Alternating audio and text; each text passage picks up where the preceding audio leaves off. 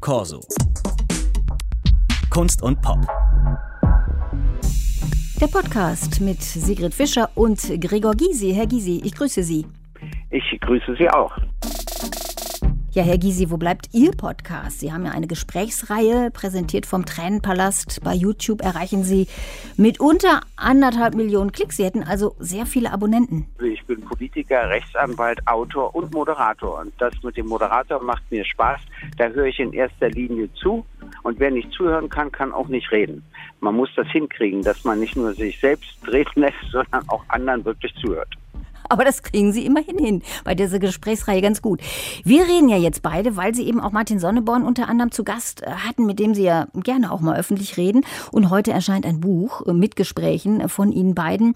Martin Sonneborn, Satiriker und Politiker, sitzt im EU-Parlament seit 2014. Und äh, was Sie beide ja so verbindet, Sie haben so einen Sonderstatus im Politikbetrieb, sicher auch wegen linker Positionen, aber auch, weil Sie beide mit Humor arbeiten, mit Pointen. Warum ist es so selten in der Politik oder meinen wir das nur? Naja, wissen Sie, ich bin ein Politiker mit Humor und er ist ein politischer Satiriker. Ich bin natürlich kein Satiriker, das kann ich auch gar nicht so wie er. Deshalb hatte ich auch immer ein bisschen Respekt äh, vor dem Gespräch, weil ich dachte, wenn er mich nur veralbert, ich weiß ja gar nicht, wie ich das hinbekommen soll. Aber dann hatten wir mal ein schönes Gespräch in einer Bar, also auch so mit Fernsehen und Rundfunk. Und da habe ich gemerkt, nein, er kann dann doch auch sehr viel ernsthafter werden. Und ich schätze ihn. Ich will Ihnen auch sagen, warum ich ihn schätze. Nicht nur wegen seines Humors, der, der für mich ja auch sehr wichtig ist, sondern weil er junge Leute anspricht und sie für die Politik gewinnt, was meine Partei und andere nie schafften. Er schafft das. Und wenn sie dann eine Weile bei ihm waren, dann wechseln sie durchaus auch in andere Parteien, gar nicht so selten auch in unsere. Und insofern leistet er da etwas Wichtiges. Ja, aber in, in, wenn wir Bundestagsreden hören oder so, ist ja Humor allenfalls bei Ihnen mal zu finden in Ihren Reden, aber die anderen sind nicht so humorvoll, oder? Nee, äh, wissen Sie, unser Bundestag verbeamtet ja auch, weil das ist die einzige Berufsgruppe, die per Gesetz gesichert hat, wenn sie nicht wieder gewählt werden, dass sie gleich bezahlt und gleichwertig wieder tätig werden müssen. Bei den anderen ist das sehr offen.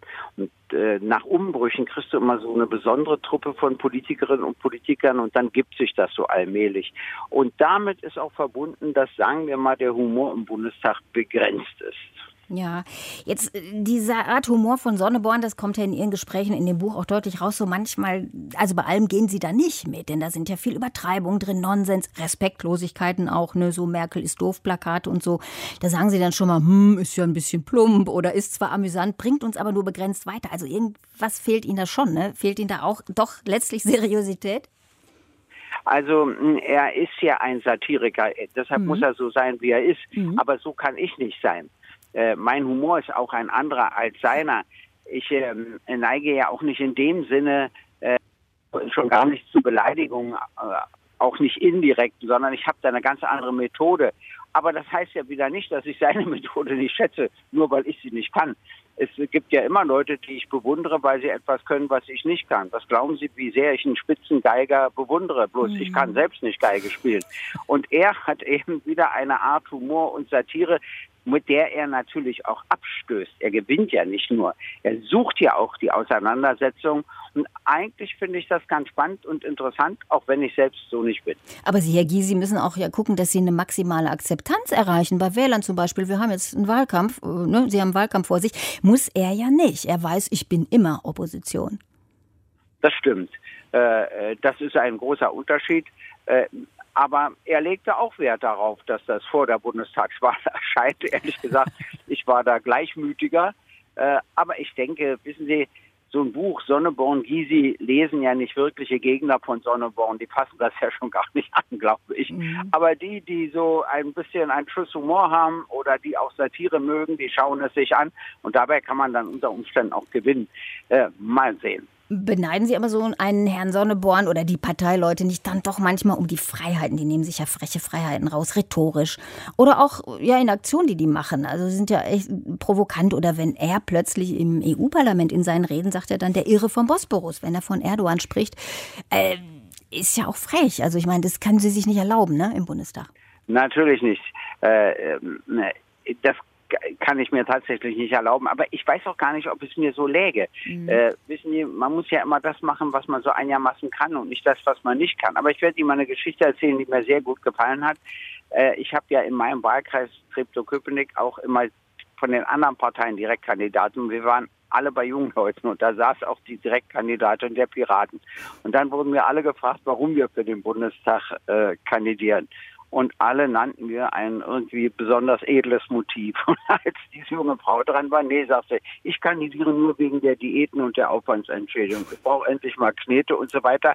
Und die ganzen jungen Leute lachten und der von der FDP regte sich furchtbar auf und ich habe ihm versucht zu erklären, dass das doch ihre hohe Form der Satire ist, um uns bloßzustellen. Aber das Verständnis dafür ist begrenzt.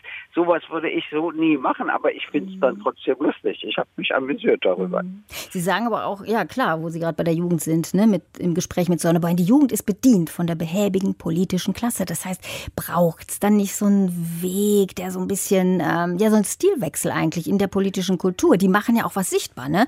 Äh, die, die Partei, die, die legen eigentlich offen diese Floskelei und das alles. Äh, ist vielleicht für jung, um junge Leute zu erreichen ja wichtig. Ja, ja, um junge Leute zu erreichen, äh, die auch zum Teil die Nase voll haben, darf mhm. man auch nicht unterschätzen, weil der Durchschnitt der Politikerinnen und Politiker ist auch zu alt ja. Mm, und auch die äh, äh, Friday for Future, for Future äh, Bewegung bringt ja zum Ausdruck, dass die sagen, macht nicht Politik für euch, sondern für uns und damit für die Zukunft.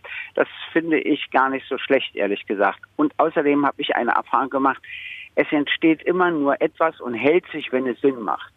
Die Piraten haben in eine kurze Zeit Sinn gemacht, weil sie das digitale System für sich und die Politik und die Demokratie entdeckt haben, aber dann hatte es sich auch erledigt, weil mehr nicht kam. Bei Sonneborn ist das anders. Er hat eine Art, äh, natürlich auch ein Zynismus. Er ist ja nicht nur satirisch. Also er kann ja vieles sein, was junge Leute anspricht, wodurch sie sich aber stärker mit Politik beschäftigen. Und das ist sein Verdienst, muss ich sagen. Und wenn es nicht zöge, hätte er auch keine Chance. Aber es zieht ja. Und immerhin sitzen ja jetzt schon zwei, zwei von solchen Leuten, also eher eingerechnet, da saßen zumindest zwei äh, im Europäischen Parlament. Äh, ich glaube, die fünf Prozent bei der Bundestagswahl wird er nicht schaffen. Aber es sieht zum Beispiel so aus, dass er in Berlin relativ nah dran ist. Also da wir am gleichen Tag aus das Abgeordnetenhaus wählen, mal sehen. Dann müssen Sie sich darauf einstellen. Aber er hat mir erklärt, bei den Kommunalparlamenten, wo Sie vertreten sind, mischen Sie ernsthafte Anliegen mit Ironie, Satire, Zynismus etc. Wie das nun in ländlichen Kommunen so ankommt, weiß ich auch nicht genau, aber sie werden Erfahrungen sammeln. Ja, er sagt, er schätzt, das sind so zwei Millionen Menschen in Deutschland, ne, die so damit was anfangen können, äh, auch mit dieser ja, Ebene. Das ist natürlich nicht allzu viel und das wäre Ihnen natürlich, äh, Herr Gysi, zu wenig, ist, ist ja klar als Wähler. Ja. Ähm, äh, trotzdem machen die Partei ja manchmal ganz gute Aktionen. Ne? Letztens haben sie die Leute aufgefordert, sag doch mal, stellt doch mal Forderungen an Merkel über die Website und dann haben die das im Brandenburger Tor vorgelesen, diese ganzen Forderungen. Da habe ich so gedacht, eine linke Partei könnte sowas doch auch machen. Könnte die Linke sowas nicht auch machen? So ein bisschen Guerillataktik ja, oder passt das nicht? Ja. Meine Linke ist eine Idee zu humorlos. ja. Wenn sie etwas mehr Humor hätte, würde ihr das vielleicht gelingen. Ich meine, provokativ konnten wir auch sein. Also ich erinnere mal so ähm, zum Beispiel meinen Wahlsport Anfang der 90er Jahre, wo ich gesagt habe, dass sie uns ankreuzen, das sieht ja keiner. Also wo ich so darauf eingegangen bin, dass wir so, ja, sagen wir mal, außerhalb der Gesellschaft gestellt wurden. Und denen, der, die darüber nachdachten, wollte ich sagen, das ist ja nun mal eine geheime Wahl. Du kannst es doch ankreuzen, du musst es ja keinem erzählen. Oder dann habe ich mal ein schönes Plakat gehabt, Reichtum für alle. Das finde ich dann wieder auch witzig. Da hatte ich ewige Diskussionen zu, aber du löst ein Gespräch aus. So, aber das jetzt forciert ist das, was die Partei betreibt. Sie stellt eigentlich die Fragen der Jugend, die Fragen mhm. nach Ehrlichkeit. Sehen Sie mal, in der Politik wird eine falsche Sprache geführt wird, dann werden nicht die echten Beweggründe angegeben, sondern solche, von denen man meint, dass sie sich gut verkaufen lassen. Das alles merken die jungen Leute instinktiv und Martin äh, Sonneborn hilft ihnen dafür, einen Zugang zu finden, dann irgendwann sich auch ernsthafter mit Politik zu, zu beschäftigen. Aber wenn man diese zwei Millionen jungen Leute und ähm, satirisch und humorvoll Eingestellten nicht gewinnt, ist das auch ein großer Fehler. Und wenn es die anderen Parteien nicht tun, sondern eher, dann können wir alle gerne darüber nachdenken, was wir falsch machen, aber nicht ihnen beschimpfen. Ja, Sie sagen wir, Sie müssen ja auch. Stellen wir uns vor, Sie gehen irgendwann jetzt in, in Koalitionsverhandlungen vielleicht im September. Da können Sie auch nicht immer äh, äh ja, so sein, wie Sie so sind, jetzt hier gerne oder so. Da müssen Sie auch taktieren und können auch nicht immer ehrlich ja, klar, sein, oder? Man müsse Wissen Sie, ich sage ja immer, wer nicht kompromissfähig ist, ist auch nicht demokratiefähig und wer zu viele Kompromisse macht, gibt seine Identität auf. Das heißt, alle Schritte müssen in die richtige Richtung gehen. Sie können nur kürzer sein, als man sich das vorgestellt hat. Aber diese Verhandlungen sind sehr ernsthaft und langwierig. Aber ich kenne beides. Was glauben Sie in der Hauptverhandlung, wenn ich Nebenkläger wegen eines Mordes vertrete und die Eltern und Geschwister leiden nach wie vor unter dem Tod. Da ist nichts mit Humor, nichts mit Satire etc. Und ähm, die, das, die Schwierigkeit des Anwaltsberufs besteht darin, sich trotzdem immer eine gewisse Distanz zu bewahren mhm. und nicht an Lebenslust und Lebensmut zu verlieren. Das kann einem glatt passieren, wenn man sich so völlig mitgehen lässt äh, mit dem Schicksal seiner Mandantinnen und Mandanten. Mhm. Alles nicht so einfach, aber wie gesagt, ich bin der Typ, ich schätze immer, dass Leute etwas können, was ich nicht kann. Und Martin Sonnenborn kann etwas, was ich nicht kann. Und als ich Parteivorsitzende war, hatte ich lauter Stellvertreter, die sehr gut waren, aber die wussten auch immer, dass ich etwas kann, was sie nicht kann. Und wenn es so ist, dann kriegst du da auch eine vernünftige Leitung hin. Und ich glaube, das ist auch der tiefere Grund, warum Martin Sonneborn und ich uns verstehen. Ich will ja gar nicht so sein wie er, er will nicht so sein wie ich aber wir respektieren uns gegenseitig. Aber Sie sind halt beide auch zum Beispiel schlagfertig, ne? Und wie gesagt, Sie, Sie bringen ja nun wirklich Humor in den Bundestag. Und was Sie beide auch verbindet, ist, dass Ihnen ja beiden aus Prinzip niemand zustimmt oder applaudiert, außer die eigene Fraktion. Oder haben Sie mal erlebt, dass eine andere Fraktion klatscht, wenn Sie geredet haben? Gibt's doch nicht, ja, oder? also das erste Mal habe ich das jetzt wieder seit ewigen Zeiten erlebt, als ich zu Corona gesprochen habe, ah. klatschte zwischendurch immer die FDP und am Schluss rief einer sehr gute Rede. das habe ich auch noch nicht erlebt. Ich habe vor Schreck gleich meine Rede nochmal gelesen, aber ich hätte sie trotzdem so gehalten. Sie, äh, Herr Gysi, ähm, sagt ja auch Sonneborn, suchen sich immer so ihre Fluchten. Das reicht ihnen ja gar nicht mit dieser Politik. Und ich dachte auch, Mensch, der macht Shows, äh, ja, Talks und schreibt Bücher und könnte einen Podcast machen. Sie könnten sich doch locker dem postpolitischen, kulturellen Leben hingeben mit all diesem. Aber Sie treten an jetzt, ne? Wieder. Ja, ich trete nochmal an, wenn es nämlich wirklich zu Sondierungen und Koalitionsgesprächen kommt, bin ich natürlich für die Partei- und Fraktionsführung wichtig in Fragen der Außen- und auch der Militär- und Sicherheitspolitik. Äh, das wird äußerst schwierig alles. Äh, wir werden sehen, wie es läuft. Und ähm, ich trete ja nicht auf Liste an, nur direkt. Entweder ich kriege wieder die relative Mehrheit der Stimmen in Treptow-Köpenick, dann bin ich gewählt, sonst nicht. Aber ich werde mir natürlich Mühe geben und ich hoffe natürlich, dass ich es erneut schaffe. Ja. Aber ich weiß auch, dass ich 73 bin und ich weiß auch, dass ich vier Jahre später 77 bin und ich weiß auch, dass man aufhören können muss. Ja, bei Ihnen in der Partei vollzieht sich auch gerade ja ein Generationenwechsel. Übrigens auch das beide verbindet Sie, ne? Nico Semsrott ist gerade aus der Partei, die Partei ausgetreten, weil er ein Problem hatte mit einem, ja, mit einem Gag ja. von dem älteren Martin Sonneborn. Er hielt ihn für rassistisch. Sie haben jetzt zwei 40 plus Frauen im Vorstand. Kommt damit vielleicht auch eine andere politische Kultur so ein bisschen ins? Äh, ja, wobei ich glaube, dass wir erstmal noch dieselben Fraktionsvorsitzenden wiederbekommen werden. Also Amira mhm äh, und auch Dietmar Bartsch und äh, Amira El Mohamed. Aber äh, trotzdem, ja, es leitet sich ein Generationswechsel ein. Wissen Sie, es gibt lauter Wechsel in meiner Partei. Früher war ja die Mehrheit ehemaliger SED-Mitglieder. Davon ja. kann jetzt gar keine Rede mehr sein. Wir haben auch mehr Abgeordnete aus den alten Bundesländern als aus den neuen Bundesländern. Auch das ist eine Verschiebung. Das alles führt zu Veränderungen. Da gibt es immer ein paar Ältere, die das nicht vertragen. Und dann gibt's ähm, die Mittleren und die Jüngeren, die wollen das und die forcieren das. Und die Älteren, denen sage ich immer, ihr müsst das akzeptieren und Punkt. Und ich kann es einigermaßen akzeptieren, weil ich von bestimmten Ämtern ja auch immer rechtzeitig zurücktrete und nicht sage, ich muss krampfhaft noch eine Legislaturperiode Fraktionsvorsitzender sein oder so. Wie gesagt, man muss auch aufhören können. Aber fällt Ihnen das leicht, sich dann nicht, ich sag mal, ein bisschen besserwisserisch, wie die Älteren dann eben sind, weil sie auch mehr Erfahrung haben, einzumischen, wenn da jetzt so eine ganz andere Generation antritt? Ja, man muss immer ein bisschen aufpassen, dass sie nicht überziehen aber sie bringen eben eine neue Kultur mit, neue Ideen mit, gelegentlich auch eine neue Radikalität. Dann muss man wieder daran denken, wie man selber war, als man jung war. Das vergessen ja viele Alte. Wissen Sie, ich kann mich erinnern, dass ich meiner Mutter eine Beatles-Platte vorspielte und die sagte hinterher zu mir, sag mal, die singen ja immer das Gleiche.